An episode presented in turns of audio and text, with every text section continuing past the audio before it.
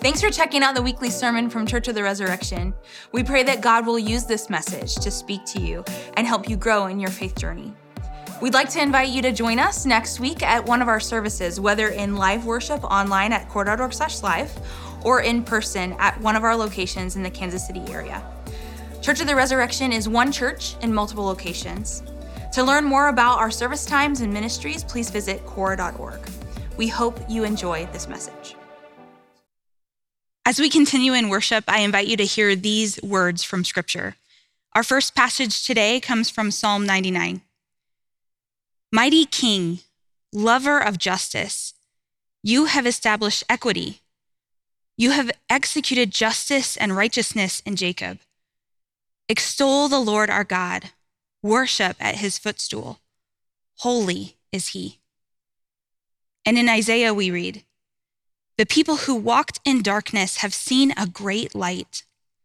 Those who lived in a land of deep darkness, on them light has shined. And in the Gospel of Mark, we hear these words Jesus came to Galilee, proclaiming the good news of God and saying, The time is fulfilled and the kingdom of God has come near. Repent and believe in the good news.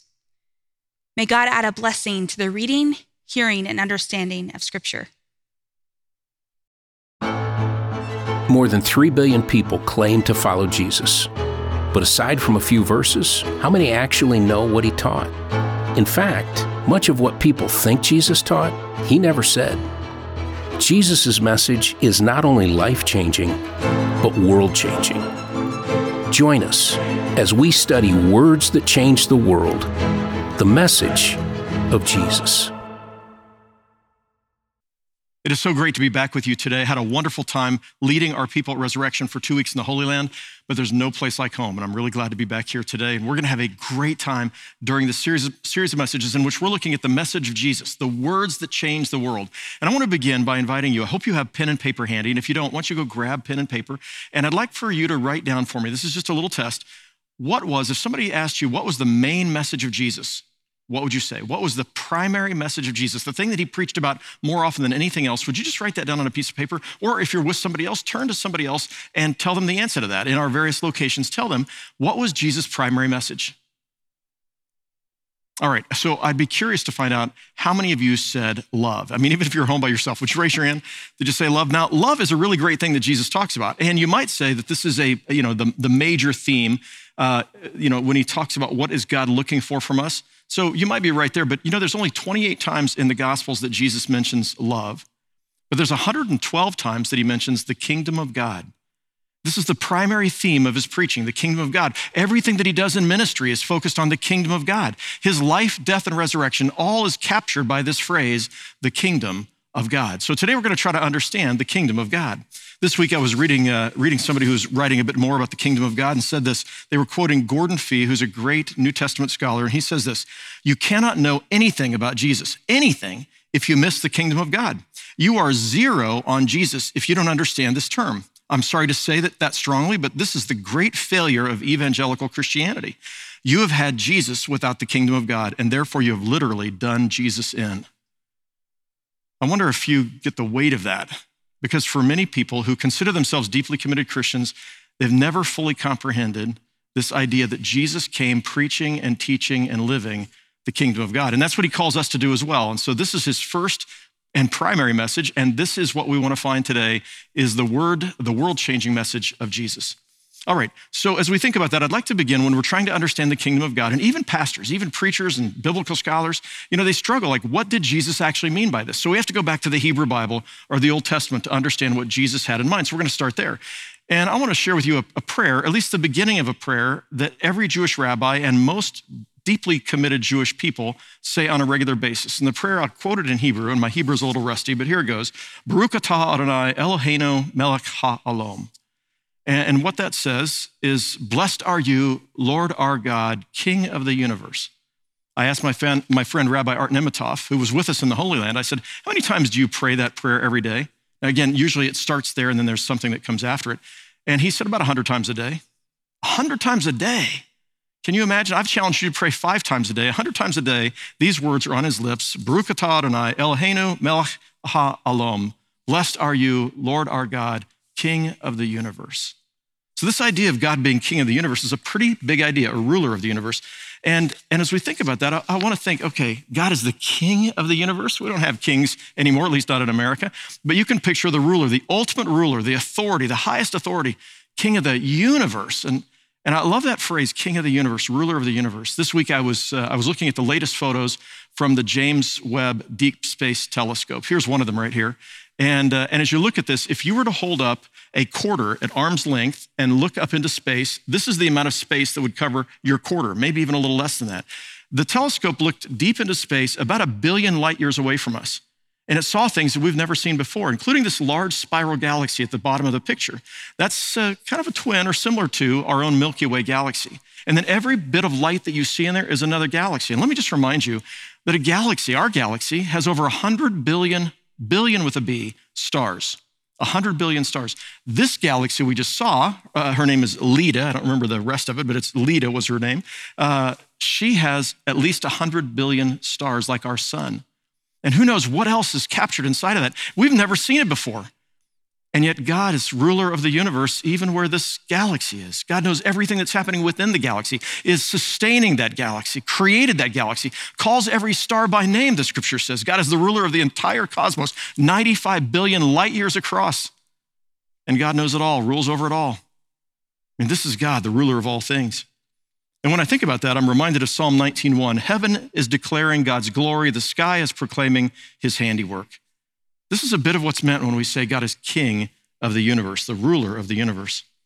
Now I want you to listen once more to Psalm 99:1. The psalmist writes, The Lord is king. Let the peoples tremble. He sits enthroned upon the cherubim. Let the earth quake. The Lord is great in Zion. He is exalted over all the peoples. Let them praise your great and awesome name. Holy is he, mighty king, lover of justice. You have established equity. You have executed justice and righteousness in Jacob. Any human rulers that exist are just a dim shadow or a reflection, something like a, an ant to us is what an earthly king is, or earthly ruler is to who God is, as king of the universe. And so all of those earthly rulers, the ancient kings and queens and emperors who ruled over, over Egypt and Assyria and the other great empires of the past, and all of them who ruled over Judah and, and Israel to the north, uh, they were all a reflection, they were meant to be a reflection. They were meant to be doing God's handiwork because God rules over everything. Here on this planet, God has given authority to humans. And we find that from the very beginning of the scripture that God gives us authority. So, so we rule with God's, well, with God's willingness to give his authority over to us. And so when we think about this, the kingdom of God, we're thinking about the God who rules over everything that exists in the universe. All right, so when the prophets began thinking about, you know, God and God's kingdom, they also recognized that the world didn't look very much like the world should look if God is king. Right? What they found was chaos. And the prophets lived in times where there was constant war. There were empires that were emerging and then, and then being taken back down, and new empires that were coming up. And so the emperors, uh, I think about the Assyrians who were marching towards Israel and would ultimately destroy the northern kingdom of Israel, or the Babylonians who would come and march on Judah and destroy it. And, and the prophets are writing during these times where they're seeing all of this pain and brokenness, they're seeing the injustice and the, and the heartache and the, and the sorrow and the grief and, and all of the destruction around them. They're seeing these things. They're seeing what happens on a daily basis in the kinds of tragedies that we experience in life. They're seeing this. And, and part of what they're recognizing is that humans bring about these kinds of things. And God has given us authority or dominion over the earth. Dominion means rule over the earth. We get to rule, at least in our own little lives, we get to rule. And so God doesn't force everything to happen. You know, we often say, or some people say, God, everything happens for a reason, as though God is making everything happen and wants this thing and that thing to happen. But really, in the scriptures, we find God gave us dominion or rule. And so we can't blame God for not doing God's part when God gave us dominion as human beings. Instead, what we have to recognize is that to the degree that suffering comes from human beings, our, suffering comes to us as human beings, it's almost always a result of our own actions or someone else's actions that bring about the pain we see. And so the psalmist began dreaming, or not the psalmist, but the prophets began dreaming about a day when God would restore everything, when God, the king of the universe, would make everything right. And, and we find this age described by scholars as the messianic age. And I want to share with you a few of the things that the prophets were longing for. So when you read the prophets, you find they, they promise, they, they foretell destruction is going to come when people walk out of God's safety, you know, safe grip. When, when people end up doing the wrong thing, destruction or pain or brokenness will come. But then they also promise the day is going to come where God will restore people. And they long for the day when God will bring on earth the kingdom that God rules over in heaven. So listen to this. These are, uh, these are words that are found in both Isaiah chapter 2, verse 4, and Micah chapter 4, verse 3. These are 8th century prophets writing in the 700s about the time when the Assyrian Empire is about to destroy the northern kingdom of Israel. And here's what they're longing for when they see that destruction coming. They long for the day when humans would beat their swords into plowshares and their spears into pruning hooks. Nation shall not lift up sword against nation, neither shall they learn war anymore. You've heard those words. They're captured in a sculpture right outside the United Nations. gifted to the United Nations by the Russians because it captures what humans have believed for 2,800 years, what they would long for, that there would be a day when we'd no longer make war against one another. That's the Messianic age. Isaiah 11, 1 through 9. I'd love for you to write that verse down, uh, those verses down. Isaiah 11, 1 through 9. And before I read them to you, I want to just show you this is what's going on at the time when Isaiah is writing. So, this is a map of the ancient Near East. Well, it's actually a, uh, a Google Earth map. But it shows you this is, of course, the area of the Tigris and Euphrates coming through here, the rivers, modern day Iraq, uh, Iran over this way. So at this point, the Assyrian Empire controls all of this, and they're sweeping over as Isaiah's, as Isaiah's writing. They're sweeping over with their armies. They're coming, and their plan is to destroy. They're going to destroy, they're going to crush these people in the north because the people here in Israel, the northern kingdom of Israel, there's the Sea of Galilee, they're rebelling against the Assyrian authority. They're going to destroy them. They're going to take these people, and who they don't kill, they're going to carry away, and they're going to relocate them across the Assyrian Empire. They're going to threaten Jerusalem and the southern kingdom of Judah. This is what's happening at that time when they write these words. This is what, uh, this is what the uh, prophet Isaiah says The Spirit of the Lord shall rest on this king that one day will come, who will make all things right. The Spirit of the Lord shall rest on him, a spirit of wisdom and understanding, a spirit of counsel and might. This is the ideal king, as the, as the prophet saw it the spirit of knowledge and fear of the Lord. He, he will delight. Uh, his delight shall be in the fear of the Lord. He shall not judge by what he sees or decide by what his ears hear, but with righteousness he shall judge the poor and decide with equity for the meek of the earth. And then he goes on to give this beautiful imagery. He says, The wolf, in that day, the wolf, when he becomes king, the wolf shall live with the lamb, and the leopard shall lie down with the kid, the calf and the lion and the fatling together, and a little child shall lead them. And they will not hurt or destroy on all my holy mountain. For the earth will be full of the knowledge of the Lord as the waters cover the sea. It was the 8th century prophets who were dreaming about a day when there's no more violence or war and when there's no more injustice and poverty. We come to Ezekiel writing 150 years later. And he's writing as the Babylonians had conquered the people of Judah. They destroyed the temple in Jerusalem. They had, they had killed hundreds of thousands of people, carried you know, many of them away into slavery, into Babylon. And Ezekiel is longing for a day when God would send a king, a king who would rule with righteousness and justice and equity. And he says this, and this is God speaking through Ezekiel. He says, In that day I will set over my people one shepherd, my conquered people, one shepherd, my servant David, and he shall feed them. He shall feed them and, their, and be their shepherd.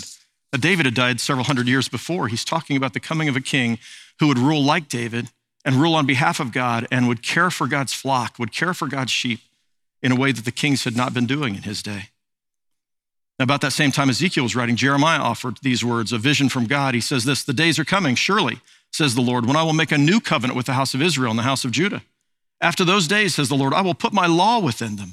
I will write it on their hearts. I will be their God, and they shall be my people. No longer shall they teach one another or say to one another, Know the Lord, for they shall all know me, know me, and the least of them to the greatest, says the Lord. For I will forgive their iniquity and remember their sin no more. Jeremiah is imagining a day when God has just forgiven everyone. He has filled them with his spirit. He's written his law on their hearts, and all the nations shall know him. That's what he's longing for. And he says there'll be a new covenant, not like the covenant with the 613 laws that God gave Moses, but instead there'll be a new covenant that God will make with his people. Do you remember Jesus sitting at the Last Supper? Do you remember what he says? This is my body broken for you. This is my blood of the new covenant for you. I just want you to see this. When Jesus comes preaching the kingdom of God is at hand, he's drawing upon hundreds of years of longing for what the world should be like and could be like. So, thinking about this, I'd simply ask you this question What's your messianic vision?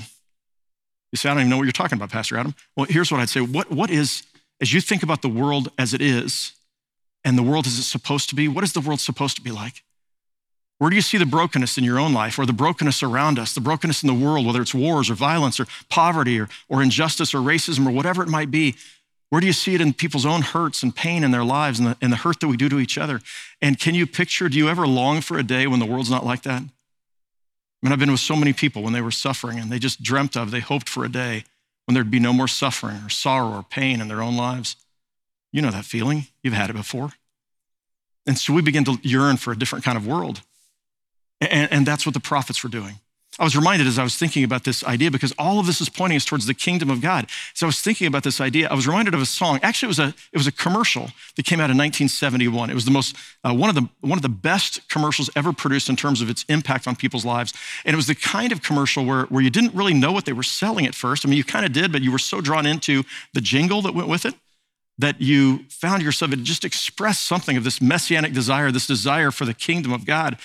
Maybe you remember this. I know younger people, you've never heard this song before.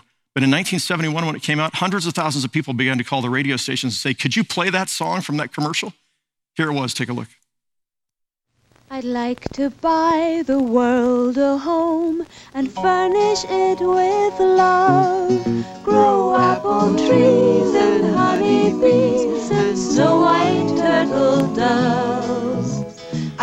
to teach the world to sing. Sing with me.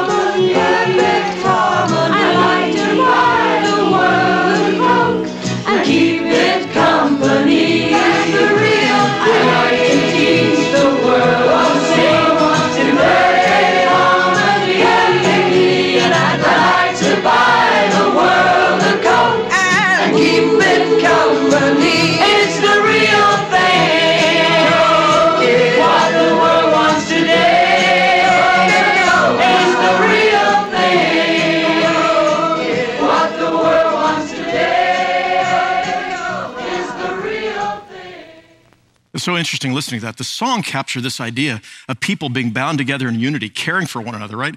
But the answer to that, you know, that yearning, that longing, isn't going to be found in giving somebody a Coke. Although it's a nice idea to bless somebody, to do something kind for somebody else, right? But it's bigger than that. And the real thing isn't Coca Cola. The real thing, Christians knew, was Jesus.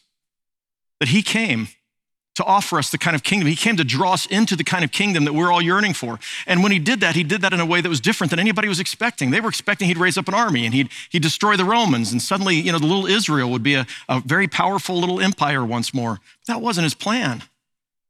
No, his plan was to remind people that this yearning that they felt inside, the world the way it's supposed to be, could be that way, but it'll only become that way as each of us says yes to that. I want to follow that. I want to follow you, Jesus. And I want to change. I want to be different than the person I've been. I want to change. And as I change, I want to live in a way that's different towards other people. And maybe in some small way together, we can see the kingdom of God in our own lives. The real thing isn't a Coca Cola, but the real thing is something Jesus offers us and invites us to participate in.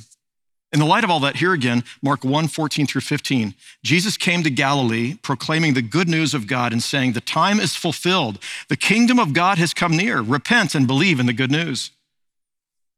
Jesus was the coming near of the kingdom of God. This yearning, this desire that the prophets had talked about, Jesus came, God in flesh, to help us see it can happen.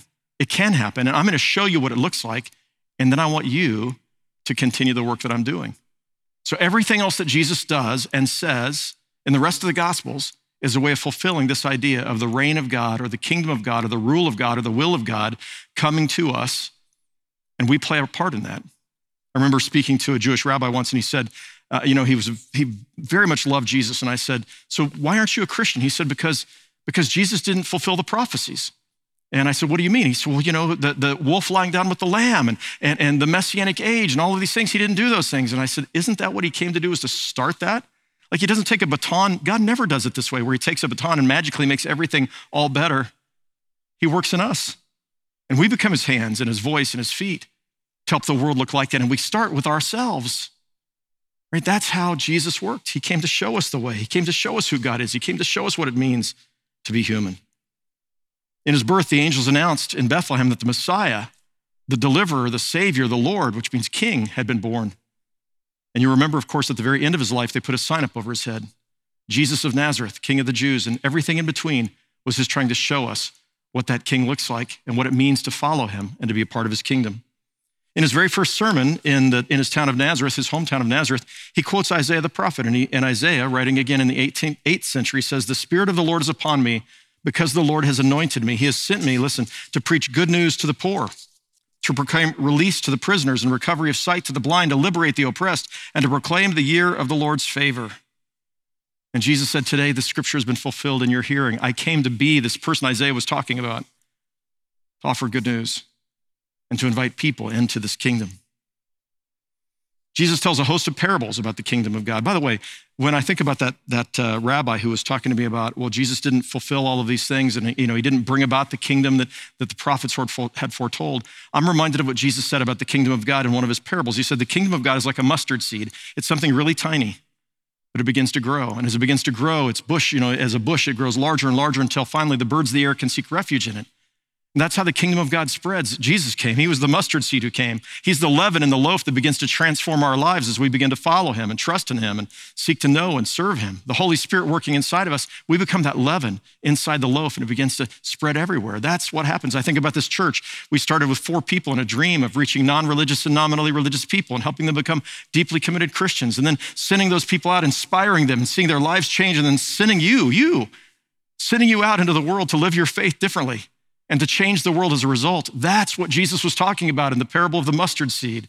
The kingdom of God is like this it starts small, but then you begin to see transformation in your own life, and then you begin to transform other people's lives, and the, the ripple effect is huge when we become a part of his kingdom. There were so many things that Jesus did incarnating this kingdom. Every time he saw somebody who was sick, he had to stop and help. He couldn't help himself. Jesus had to stop and he helped them. He could miraculously do that. He was the Son of God, but he miraculously would touch people and they were instantly healed. Some of them were raised from the dead.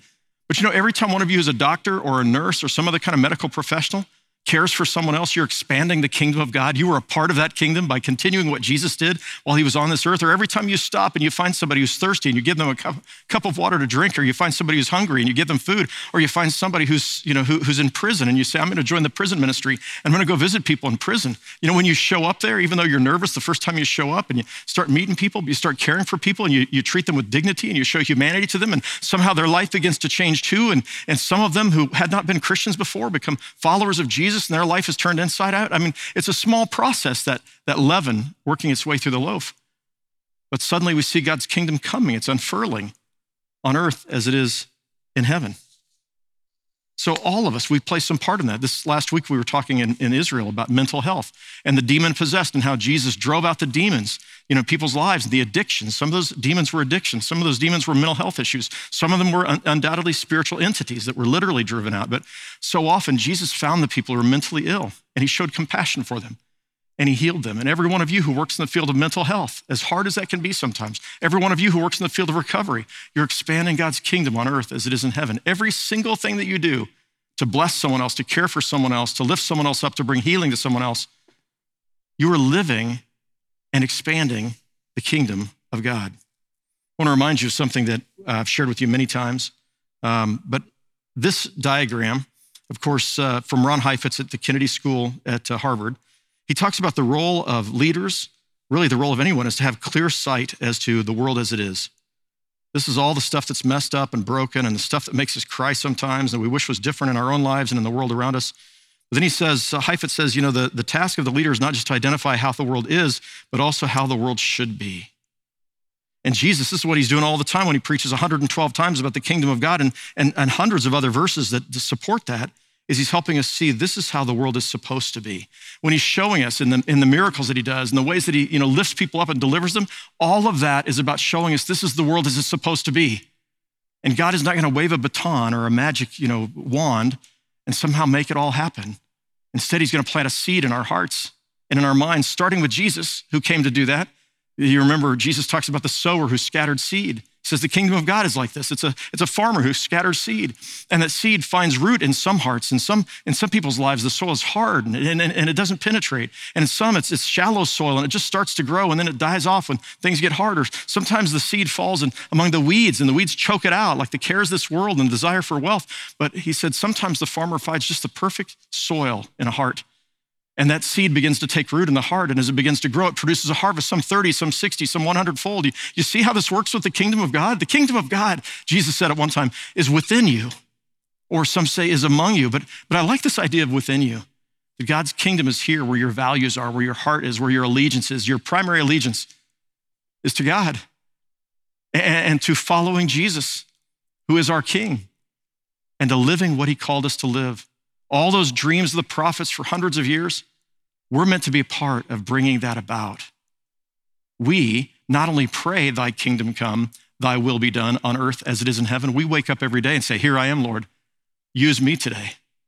Help me to see your kingdom come on earth as it is in heaven. Are you catching the vision Jesus had for the kingdom of God? How revolutionary this is? How, if all of his followers might do that, just those first 12, and then there were 72, and then there were 3,000 on the day of Pentecost. But what happens if 3,000 people begin to live that way every day? Here I am, God. You're my king. I want to live for you. I want to do your will. I want to see your kingdom come on earth. Use me to do that. How's the world going to change when we live this way? Of course, that has to do with love and a whole host of other things like justice and kindness and mercy. This is what we're called to be and to do as Jesus' disciples. Let me just remind you the last thing that Heifetz says is he says, uh, we not only articulate the world as it is, we help people see that, and we help people see the world as it's supposed to be, which Jesus called the kingdom of God. But then our task is to close the gap, right? Not just as a church, although as a church, this is something we've really taken seriously. We have said this is one of our driving passions for the next 10 years and really forever is we want to close the gaps between the world as it is and the world as it's supposed to be. So every time we take on a school partnership, every time we say, hey, let's, let's, let's take food to people who are in food deserts, or every time we provide beds for somebody or, or build you know, uh, wells in Malawi or, or make sure people have light who didn't have light before and electricity. I mean, all of those kind of things. But also in our daily lives when we see people who are in need of love and care and attention or, or the need to feel you know, dignity.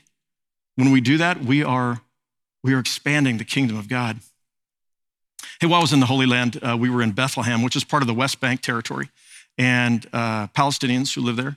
And many, not many, it used to be a lot of the, of the people who lived in Bethlehem in particular were Christians. Today it's a, it's a decreasing part of the population because the Christians have been forced to flee in many cases because it's just hard to live in Palestine. And, uh, and you know a bit about the conflict between Palestinians and Israelis and uh, so I, we sat down one night. I was done with the tour group, and they were getting ready for bed. And, and so Rabbi Art Nemitoff, my good friend, uh, who's here, here in Kansas City, he was with us on the trip. And, and I said, "Hey Art, I'd love to go meet up with my friend uh, Wissam Salsa, who is uh, who is a Palestinian Christian, and he's opened a new restaurant. He's invited us to come over. You want to come with me?" And we had this conversation with Sam's. It was like 10 o'clock at night, and Wissam was there, and his uh, I think his maybe 10 year old son, nine year old son was there, and and uh, and his wife Rasha. And as we were having this conversation, I just love this family. And, uh, and Rasha said, You know, what we want is not that hard. We just want dignity. We just want dignity. We just want to be treated like human beings. Right? And their experience where they live is that they've not always been treated that way. Now, you know, the Israelis have a whole other side of the story. And they could say, all we want is safety or whatever. I mean, there's a complex, complicated issue. What I, what I believe is that we play a part in solving those kinds of things, that, that what we can do, whether it's in the West Bank and Beit Sahour or Bethlehem, or it's here in the United States, is part of what we do is we bring dignity to people. Part of what we do is we say, You matter. Part of what we do is we show, again, compassion and mercy and kindness. I mean, all of this is about being a part of the kingdom of God. All right, so I want to end with this. This message is world changing. If we get it, Jesus is starting a movement, and he's called us to be a part of his movement, to be a part of transforming the world, and it starts in our individual hearts, right? It's one human being at a time. Here at Church of the Resurrection, there are like 30,000 of you who are going to be listening to the sermon this weekend. I just keep thinking in my mind, what happens if 30,000 of us take seriously that we want to follow Jesus as our king, our primary allegiance is to him? And we wake up every day and say, Here I am, suited up for you, Lord. What do you need me to do today? I mean, I've preached about this so many times. But this is the essential part of the Christian life. We've accepted Jesus as our Christ. The word Christ means king, anointed king. We've accepted him as our Messiah, our Christ, our Lord. Lord means boss, sovereign, ruler. And then we wake up every day and say, please change me and help me to be the person you want me to be. And then use me to help the world be the world you want the world to be. This is what he taught us to pray again when we pray, Thy kingdom come. thy will be done, not mine, on earth as it is in heaven. So that leads me to this one last thing that Jesus says. He says, when he comes preaching his very first sermon in Mark, he says, uh, the kingdom of God is at hand. It's, it's, it's right, you know, it's, it's, it's here. It's, it's, it's on your doorstep. The kingdom of God is here. It's not something we're going to wait for in the future. It's not something that we dream about only. It's here. And I came physically to embody that kingdom to you. That's what Jesus did. He says, the kingdom of God is here. Therefore what? Therefore, repent. Repent. The word repent in Hebrew uh, teshuvah is a word that means to return. It's a very powerful word.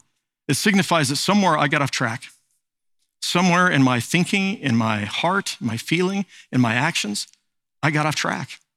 And, and it's an invitation to come back to the right track.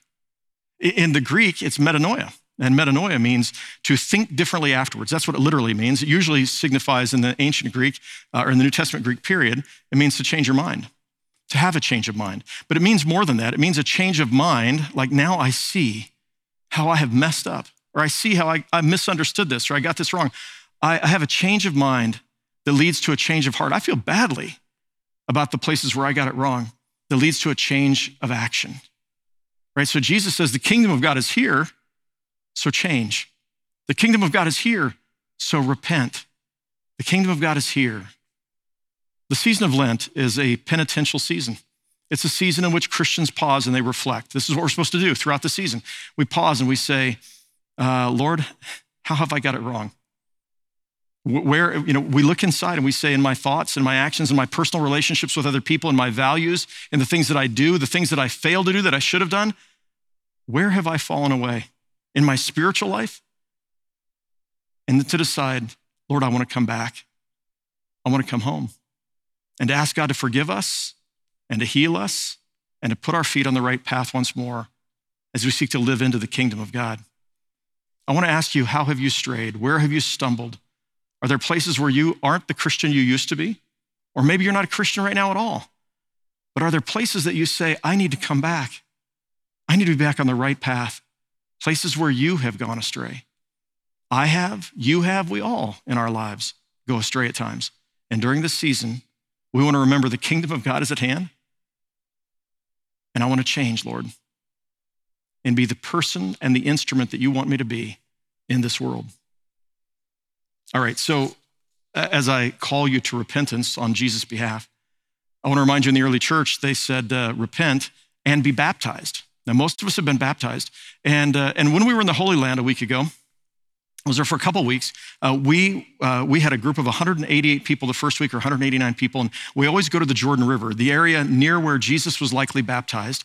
And, uh, and we go about the process of inviting people to renew their baptisms. Now, uh, I thought it was going to be warmer, and as we got up that day, it was about 65 degrees, and it is the water temperature was, I think, probably about the same, maybe a little cooler. And I thought, well, let's go ahead and do it. Let's go ahead and be baptized. And you can rent these little gowns; they're about 10 bucks, and you get a towel with it, I think, and and you have a chance to to, uh, to put that over your clothing, uh, you know, shorts or swim trunks and a t-shirt and get in the water. And I just want to show you, this is our group gathering together, preparing for this special service. And you see the Jordan River back behind. And on the other side of the Jordan River is the country Jordan, where people are coming to be baptized or remember their baptism from the other side. But this is Church of the Resurrection, folks, right here. And all the people in the white gowns were getting ready to get all the way in the water. And those who didn't want to do that would roll up their pant legs and take off their shoes and socks and step into the water. And we would pour water on their head or make the sign of the cross on their forehead so they could remember their baptism. You see what this was saying? What we wanted them to experience is once more, I repent. And I need Jesus to wash me clean and make me new. And, and so we were doing this, and it was, uh, it was really quite beautiful. And, and I'll show you this is the next photo, is, uh, is where we were set up. And we had three stations set up for people to come in and out of the water. And we had different pastors at each one of those stations. And, uh, and then we had different people coming forward. I want you to see this, uh, this couple in our congregation. This is Allison and Chris and they wanted to do this together. And so I asked them the question, you know, do you wish to repent of your sins? Do you want to follow Jesus? Do you want to renew the vows made at your baptism? And as they said yes, Pastor Ann and I then immersed them in the waters you see in the next picture. And it was just beautiful. Uh, laid them down in the water, brought them back up, and, and a sense of renewal, uh, of new life, a sense of, you know, I've recommitted my life to Christ. I mean, it was just absolutely beautiful. So while that was going on, I noticed out of the corner of my eye that there were a couple of men who were walking down the steps over to my right. And they, they were coming down, and I thought, okay, they're, they're not a part of our group, I don't think. And, and uh, they began to make the, you know, they got into the water. They got, you know, you get in, it's about uh, hip deep as they started walking over to where I was. And we had a line of people waiting to be, you know, to renew their baptisms. And these guys just cut right in front of the line. You know, it was kind of fun. I thought, okay, what's going on here? And they'd been watching. It. And the thing was, uh, they were, I'm assuming, from India. Uh, they didn't speak a lick of English. I tried to talk to them. They, they couldn't say anything in English. And they tried to explain to me in, I'm not sure, whatever their local dialect or language was there. And, and uh, but then they finally began to just give hand signals. They wanted to be baptized. They didn't have our $10 robes on that we bought with their swimsuits on underneath. They had all their clothes on. They, they just came right into the water, fully clothed. They, they watched what was happening, and you could tell there was something. They were like, there was an urgency. I need to be baptized. I need to be baptized. We need to be baptized. Let's go in the water. Let's get in there, fully clothed. Let's get in there. And, and it was the coolest thing, you know. And, and, and so I said, you know, I know you don't understand me, but do you wish to accept Christ as your Savior and Lord? Do you wish to follow Him? Do you want to be a part of His kingdom? Do you repent of your sins? And, and they kind of, okay, yeah. And, uh, and, and Pastor Ann and I, you know, laid one down into the water and brought him back up. And he gave me this big hug and, and laid the other one down in the water. And he gave me a hug. And, and then off they went. And uh, here's a picture of it, actually. Somebody caught just the tail end of that as we'd finished with the second baptism. And, and I thought, you know, what does it take inside for you to look at what's going on and not even hear it in your own language, but to look what's going on? They didn't have their own pastor who was there and to say, I need that. I want to be a part of that. And I just want to ask you, do you want to be a part of that? Do you, during this Lenten season, this penitential season, do you say, I need Jesus, you, once more? I need your forgiveness and grace. I need to remember my baptism. If, if you've never been baptized, maybe it's time for you to be baptized. By the way, you can go to cor.org slash next and you can find out how you can be baptized at Church of the Resurrection. We'd love for that to happen if you've never been baptized. And if you have been baptized, to be able to remember your baptism. We're going to do that today. We're going to remember our baptisms as a sign, an outward sign of saying, We repent, Lord. I repent of all the places where I've gone astray or I've gone away from the path, and I want to come back to you, and I want to follow you, and I want to be a part of your kingdom, and I offer myself to you, and I choose to follow you as my king and to accept you as my deliverer. That's what we're hoping to do today as we begin this season of Lent, as we remember Jesus' Jesus message the kingdom of God is at hand. Therefore, repent. So, this is our invitation today. We're going to, in a moment, receive Holy Communion.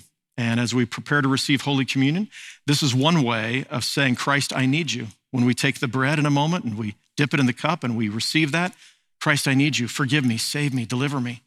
And then we're going to remember our baptisms. We're going to take a little water, place it on our forehead, and we're going to remember, I belong to Jesus. And we're going to remember that he washes us clean and makes us new. And we're going to sign up to be a part of his movement, coming back to his path and being used as his instruments to see his kingdom come on earth as it is in heaven. Let's pray. Lord, we long for that day when we find that the swords are beat into plowshares and the spears into pruning hooks, where the wolf will lie down with the lamb, where, where light shall shine and permeate the world, where there's no more suffering or sorrow, sorrow or pain. We long for a day, O oh God, when the world looks like your kingdom that we've dreamt of. And we recognize that you call us to be a part of making that happen. We confess to you that we have failed and fallen short of your will in our lives.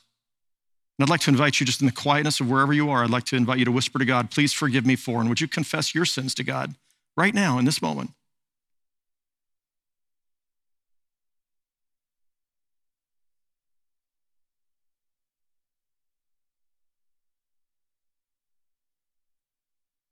And then would you whisper to Jesus, would you simply say this Jesus, I want you to be my king. For you to save me